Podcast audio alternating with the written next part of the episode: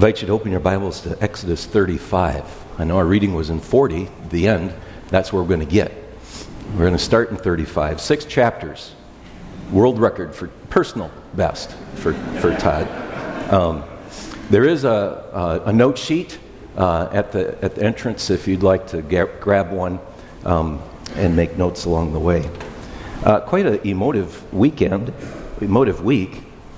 Um, sorry for this.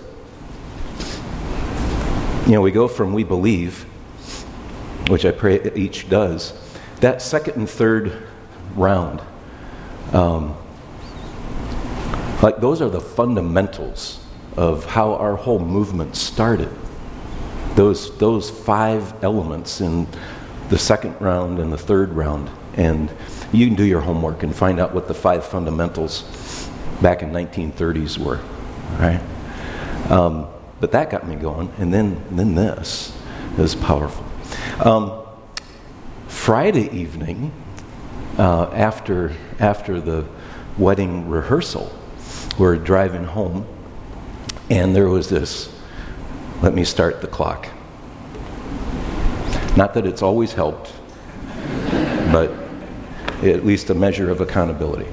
Um, we were driving home, and did you see the fullness of the moon? And is that what you call a harvest moon? Yeah, yeah. It was, it was fantastic. And it made me wish I was out camping.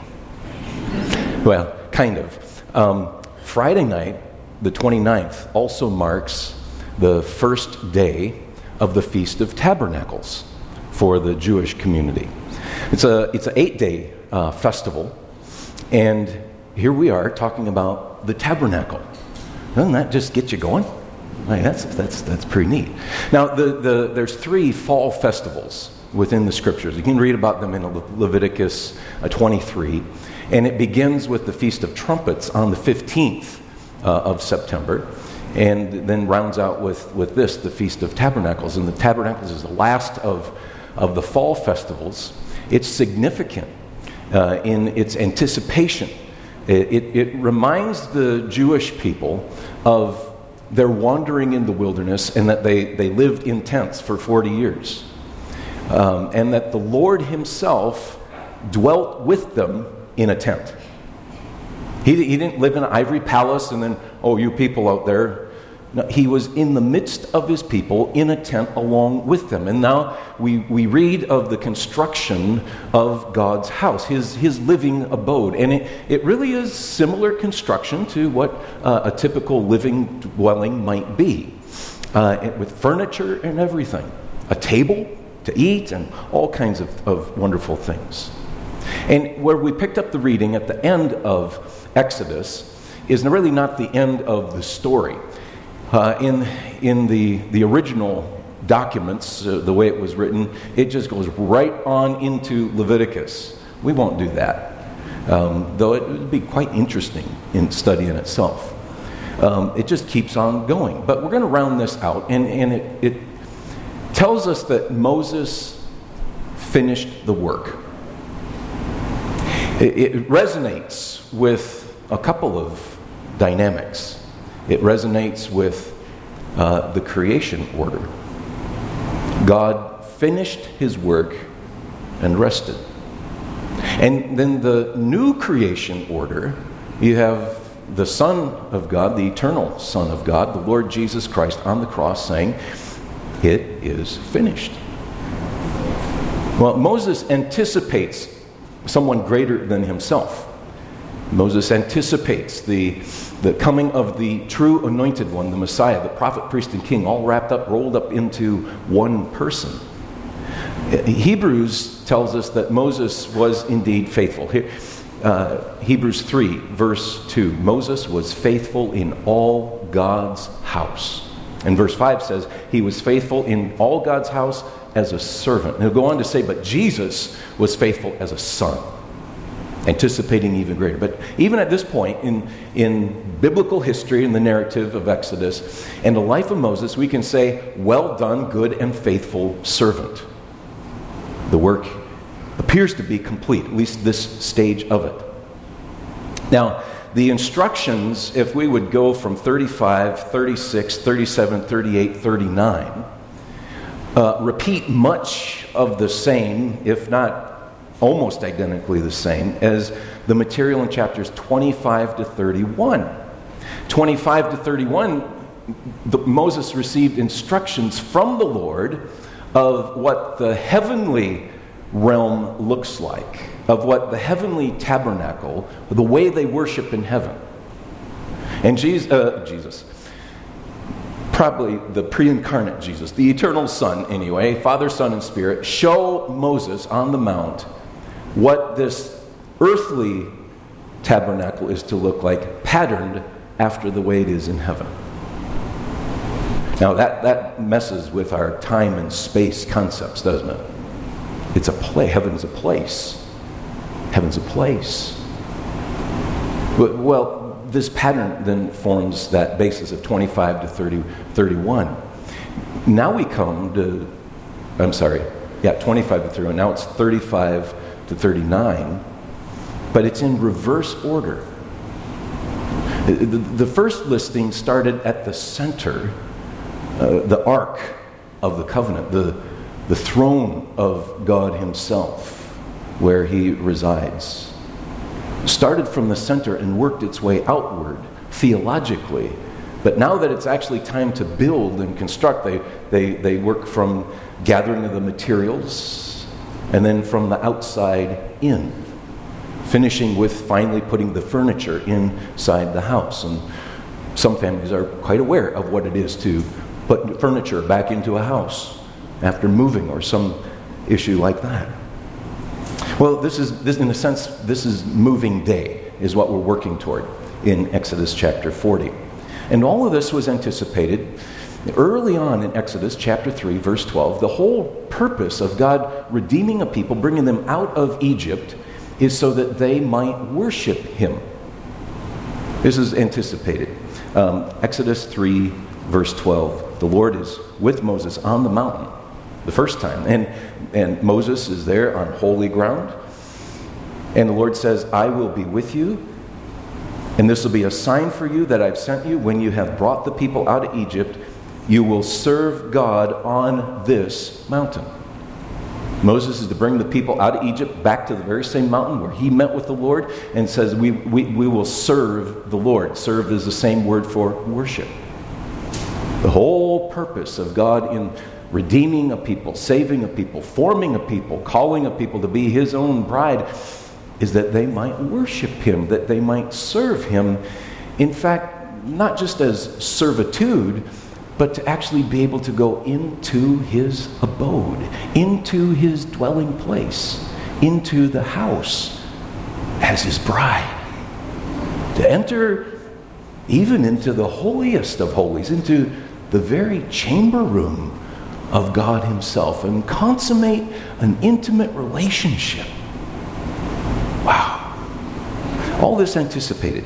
Now, here are the people, and we're going to make our applicational headings, just four of them, as we work through these, these chapters, and they're not even in size, so forgive me for that. But I think it makes some sense. It begins with resting. Chapter 35, verses 1 to 3 Moses assembled all the congregation of the people of Israel and said to them, These are the things that the Lord has commanded you to do. Six days work shall be done, but on the seventh day you shall have a Sabbath, a Shabbat, a seventh of solemn rest, holy to the Lord. Whoever does any work on it will be put to death, capital crime. And you shall kindle no fire in all your dwelling places on the Sabbath day. At the very beginning of construction, God reminds the people that it all begins first by resting. He reminded this at the close of that instruction unit, chapter 31 and verse 12 and following. There was another reminder of the Sabbath. Why is this so significant? Why does this repeat? In fact, it's maybe even more odd to us because it's a command that does not directly repeat in the New Testament for us. Yet there are certainly creation order principles that do apply to us. Now, here's, the, here's the issue for Moses and the people in Exodus time. Even as grand of a project is this the building, constructing of the tabernacle, the, the dwelling place of God Himself, the one who saved them, as big and fantastic of a project as it is, it is not reason to go against God's ways. You still begin every project with rest. Now, this is counterintuitive. Like, we do the project in order to get to the rest. Now, there's an element of, of work first. You know, think of the creation order. In six days, God created the world as, as we know it. And on the sixth day itself, He created man and woman. And in between the creating of the man and the woman, God had a job for Adam to do. And it was partly instructional for Adam, as much as it was um, having that dominion that he's to be responsible for. He was to categorize and name the animal kingdom. So the animals parade. Uh, I don't know if they're parading in front of him or he's walking through the garden. I'd kind of like to think that he's on a stroll, walking through the garden. And as, as he's going along, ha, look at that. Let's call that a thingamajig. no. He classifies the animal kingdom. Now, okay, this is a footnote. It is, it is inherent in the character and the nature of God, and we who are created in the image of God to put things into categories. So don't just completely dismiss that when, you, when someone pigeonholes you. Oh, well, you're a fundamentalist. Yeah, whatever you mean by it might be different than what I mean by it, but okay footnote. Um, but no sooner does Adam finish that walk through the garden, and God says, You need a nap. And so he, he, like, I mean, it's the deepest nap the world of history has ever known. And he's out. And during that time, now that Adam has learned from observing that, huh, the animal kingdom is in pairs, male and female, so that they might multiply. And the Lord told me to be fruitful and multiply. I don't think I can do that. And now that Adam is aware and taught by the Lord Himself the creation order, God now forms from His own side, His rib, a woman that would be his complement, his completer, that the two together would be able to fulfill the creation mandate, the, the word of the Lord to be fruitful and multiply, to fill the earth and to subdue it, to, to rule it as a steward, a gardener of the paradise of God, and to expand the garden across the face of the globe. That was his charge. They, they meet one another, and it was love at first sight. And, you know, they're ready to get to it. And the Lord says, No, we're going to rest first. Tomorrow is a rest day. Then we'll start the work. This is in the order of creation. And ironically, in serving the Lord, here's where when you're preaching, you become the biggest hypocrite in the world.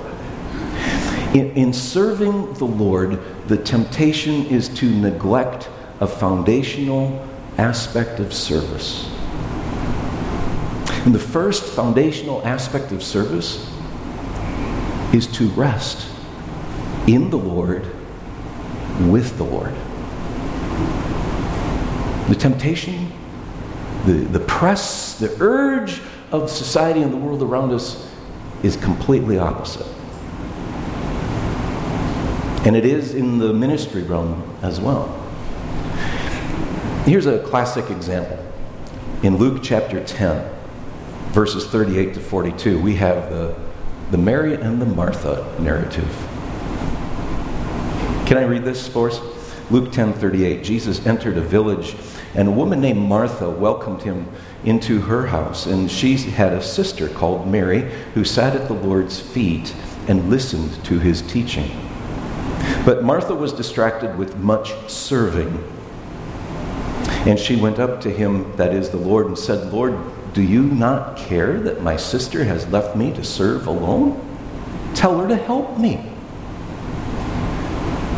It, it sounds like your children in the kitchen growing up, doesn't it? But the Lord answered her, Martha, Martha, you're anxious and troubled about many things, but one thing is necessary.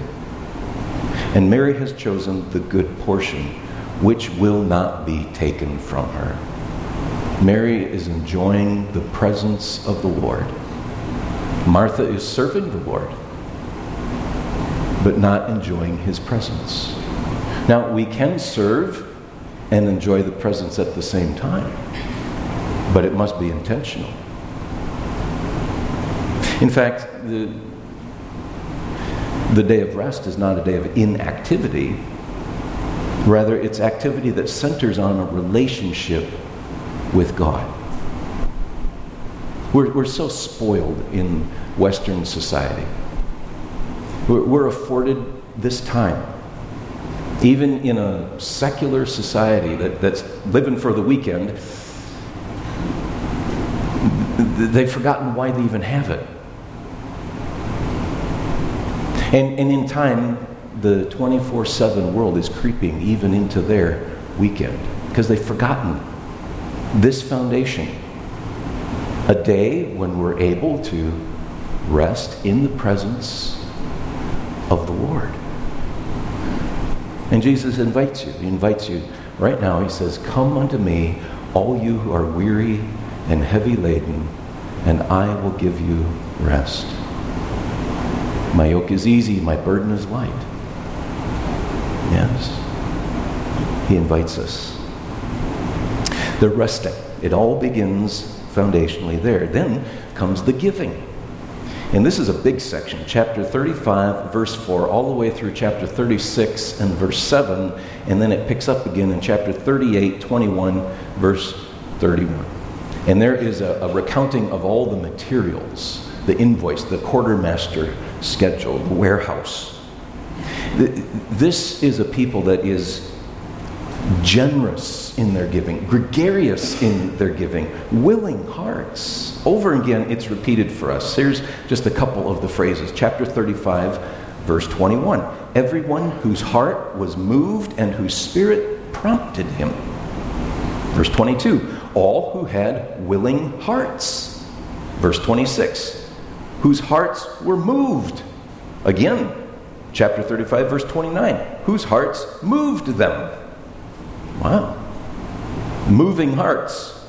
Yeah, that is a generous heart, chapter 35, verse 5. And they keep on giving. They give so much that in chapter 36, verse 3, we're told Moses has to say, Stop.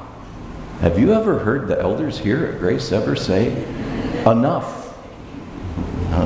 But I would say Grace is characteristically a generous giving people. A generous giving people. Um, not only financially, but your cards of encouragement to folks and serving one another with, with meals and all kinds of things. Generous Generosity marks the people of grace. And we're encouraged to excel in this gift of giving. Give until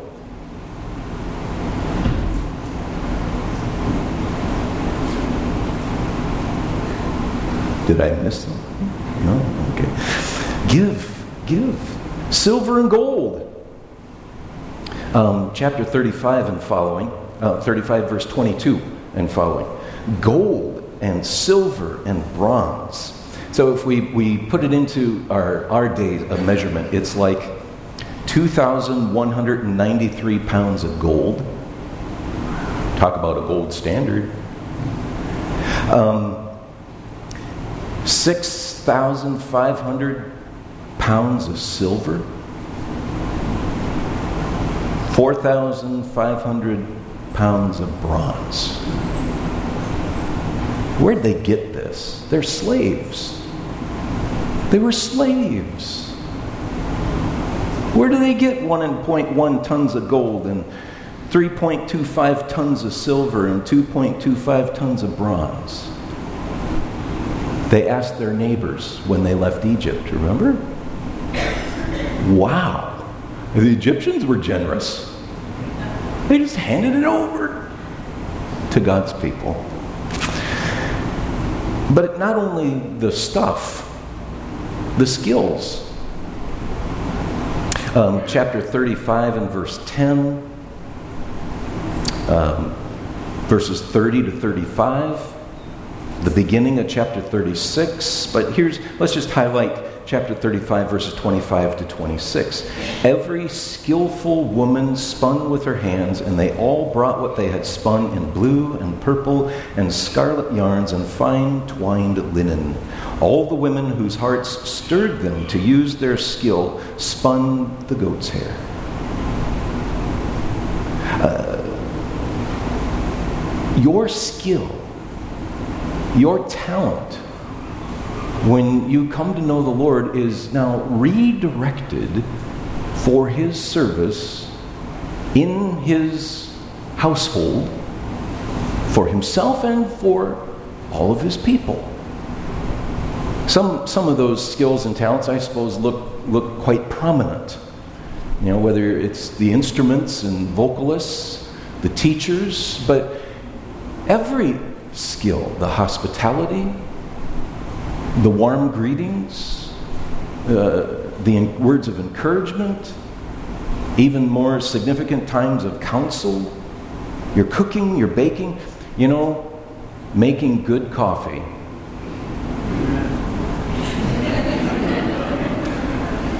Now you have to have good coffee to start, right? But it's it's a skill. And you have been given interests and skills to make us all feel good and enjoy. But remember where it came from. God gave it to you. God gave it to you. It's His. A resource that He's given you to, to steward and to steward well. So we can be generous in the old classic outline. We can be generous with our treasure, and we can be generous with our time, and we've been generous with our talents. The people are resting, and now they're giving. And then it gets to the building, the bigger section, chapter 36, verse 8 to 38, verse 20 and again picked up in chapter 39. And they follow the Lord's pattern. And the account, the, the account ends in chapter 39, verse 32, with an inspection. Moses is going through, he's ex- inspecting everything that the people did. And, and it says that they've constructed everything exactly that matches the instructions they received from the Lord in heaven. The word commanded in, in the English translation um, is there 25 times. That's a lot. 25 times. Now, specifically in chapter 39, 10 times it says, as the Lord commanded Moses. And then it says a couple times the people did as the Lord commanded Moses. In chapter 40, seven times it's as the Lord commanded him. And then verse 33, chapter 40. It is finished. As Josh read for this for us earlier. He erected the court around the tabernacle and the altar, and he set up the screen of the gate of the court. So Moses finished the work. His work was complete, was done. And they did it exactly the way God said to do it. No shortcuts and no protractions, no embellishments. Exactly the way God had commanded them. Total obedience to God's instructions, to God's word. It doesn't matter how the project turns out if you have not followed the pattern given by the Lord, it's a failure. Embellish all that you like. But if it's not according to God's ways, it's wrong. The Christian life is not justified by the end. The end does not justify the means in the Christian life. Every thought, every word, every deed is to be in conformity with the mind of Christ. Paul would instruct um, the Corinthians, who, I mean, they talk about talent and giftedness and generosity. They, they had it all. But Paul warns them in 1 Corinthians 4, verse 6 he says, Learn by us, by us apostles. Do not go beyond what is written. This is the first century church, right? They, Paul planted this church in his missionary journey. It, it's, it, you think it's perfect. No, even then, right there from the start, the admonition is do not go beyond what is written.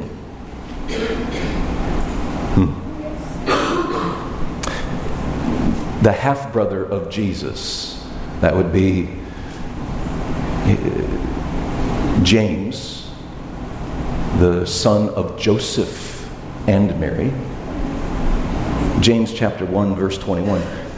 Receive with meekness the implanted word, which is able to save your souls. But be doers of the word and not hearers only thus deceiving yourselves. For if anyone is a hearer only and not a doer, he is like a man who looks intently at his natural face in a mirror. He looks at himself and goes away and at once forgets what he was like.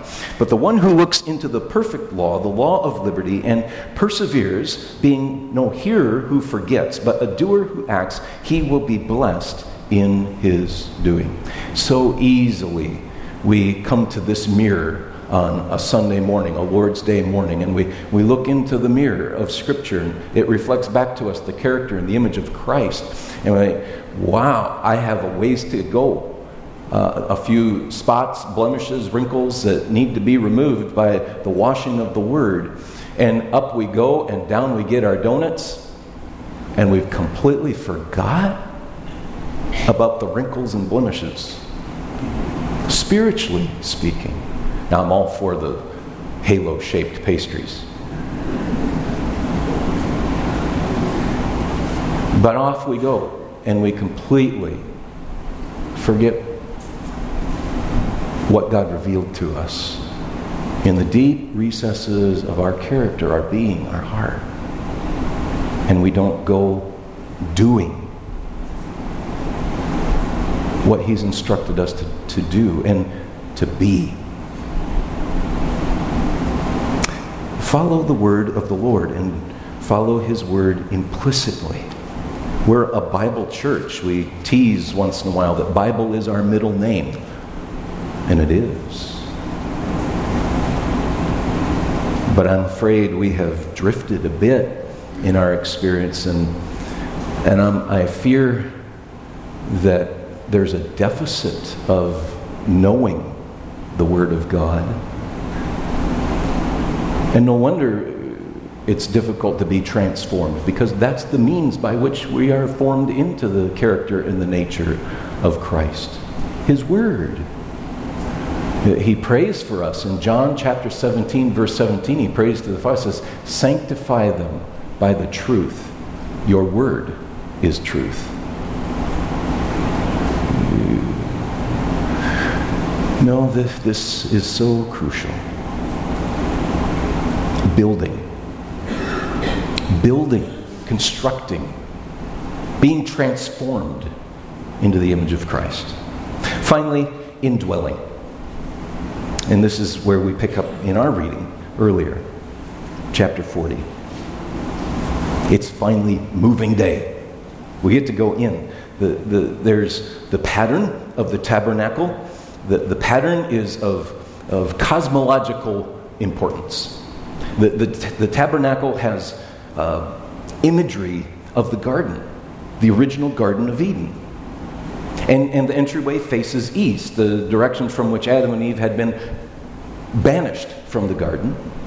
And so the entry is on the east side so that we, we come and approach God again from the east and, and enter in. Just symbolic. Um, the goal is to get back into the garden. And in Revelation, we have the new creation which is the paradise of God, a garden multiplied. Not just one tree of life, 12, whose leaves are for the healing of the nations. There's the presence of God. The presence of God comes and fills the tabernacle. We're told this twice that His glory fills the tabernacle. Now, no, no matter how expensive or expansive the tabernacle was. Without the presence of God, it's just another tent. Just another tent. But when God is there, it's the abode of his glory. This is known as the, the Shekinah glory, the, the dwelling place of God's glory. It's kind of related to that idea of dwelling. And in our previous narratives, we were told how Moses would go into the tent of meeting and he would meet with God face to face, and his, his, his, the Lord's glory would, would shine upon the countenance of Moses.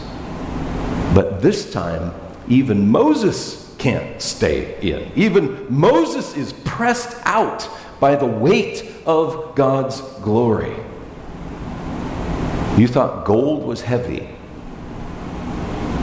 The weight of God, the Shekinah glory of God, presses down upon you the, the weightiness of His worth and being.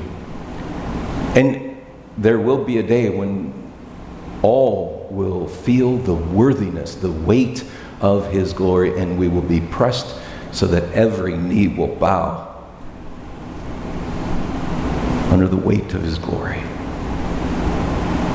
the glory of the Lord, as wonderful experience as it was for them in the Old Testament, was not in its fullness.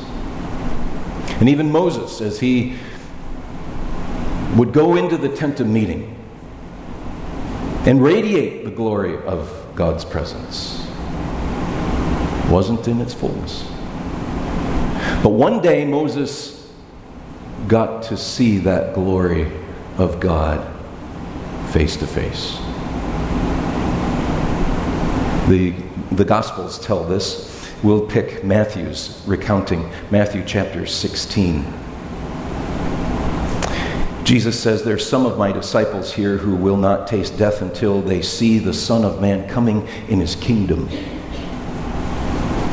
And after six days, Jesus took with him Peter and James and John, his brother, and led them up a high holy mountain, to uh, a high mountain by themselves. And he was transfigured before them, and his face shone like the sun. His clothes became white as light.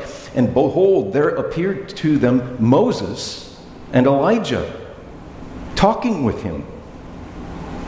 Finally, Moses gets to see the glory of God in the face of Jesus. Elijah too. The fullness of God's glory manifest in his Son, our Lord Jesus Christ. And Peter's response, classic. Peter said to Jesus, Lord, it's good that we're here. And if you like, we'll make three tents here, three tabernacles here, three booths. One for you, one for Moses, one for Elijah. And while he was still speaking, then behold, a bright cloud overshadowed them, and a voice from the cloud said, This is my beloved Son, with whom I am well pleased. Listen to him.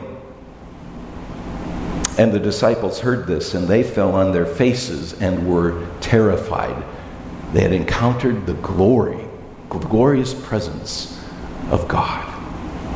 And Jesus came and touched them and said, Rise, have no fear. When they lifted up their eyes, they saw no one but Jesus only. Jesus only. The glory of God in the face of Christ.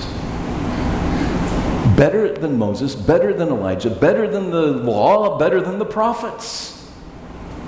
Listen to Jesus, hear his words, heed his words, obey him, bow down before him.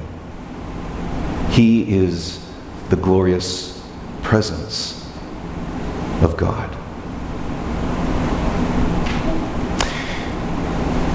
And Jesus is the tabernacle. John chapter 1 began this way. He tabernacled among us, He dwelt among us. The Word became flesh and dwelt among us, tabernacled. So, what do you do? Go into the tent Enter into Jesus. And there behold the glory of God in all that Jesus is for you. And anticipate his coming in all of his glory. This is Paul's admonition eh, and encouragement to the church in Colossians chapter 3 and verse 4. When Christ, who is your life, appears, then you will appear with him in glory. It reminds me not only of this presence and purity of that presence, but the place. It can't help but go to John chapter 14 in light of all of this tenting and tabernacling and dwelling. Don't be troubled. Let not your hearts be troubled. Believe in God, believe also in me. In my Father's house are many rooms. Many rooms. If it were not so, I wouldn't have told you that I go to prepare a place. But if I go and prepare a place for you, I will come again and take you to myself, that where I am, you may be also. I know some of us like to think of it as a mansion, but I would rather be inside the house of God than in my own mansion. I would rather be inside the tent of the Lord with my own little room and enjoying his glorious radiance and presence.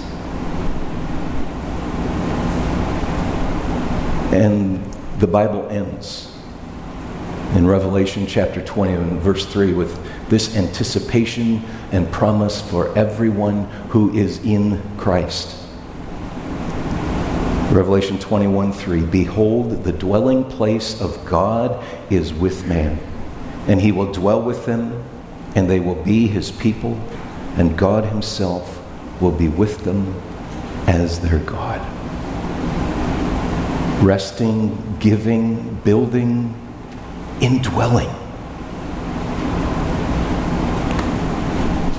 Well, let's, let's summarize with um, some applicational points again. Resting is not inactivity.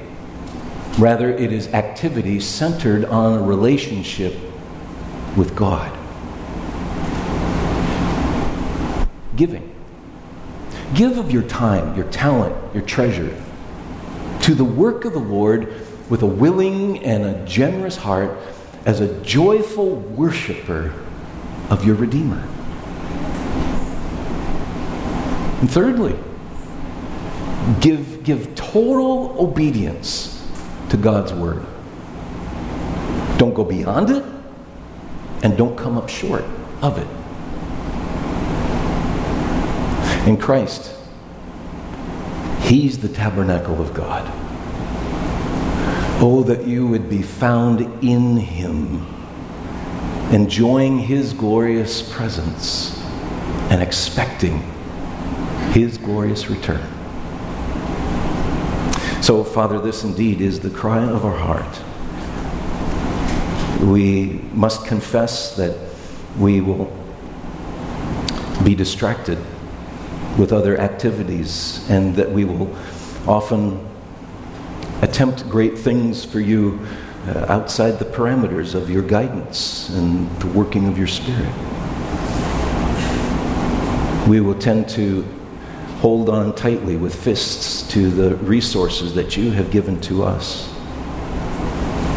So, by your Spirit, Lord, would you make us a different kind of people? People that are being changed by the Word, a people that are resting in Christ, a people that are giving for His work in the advance of His name and His gospel, a people that are abiding in Him.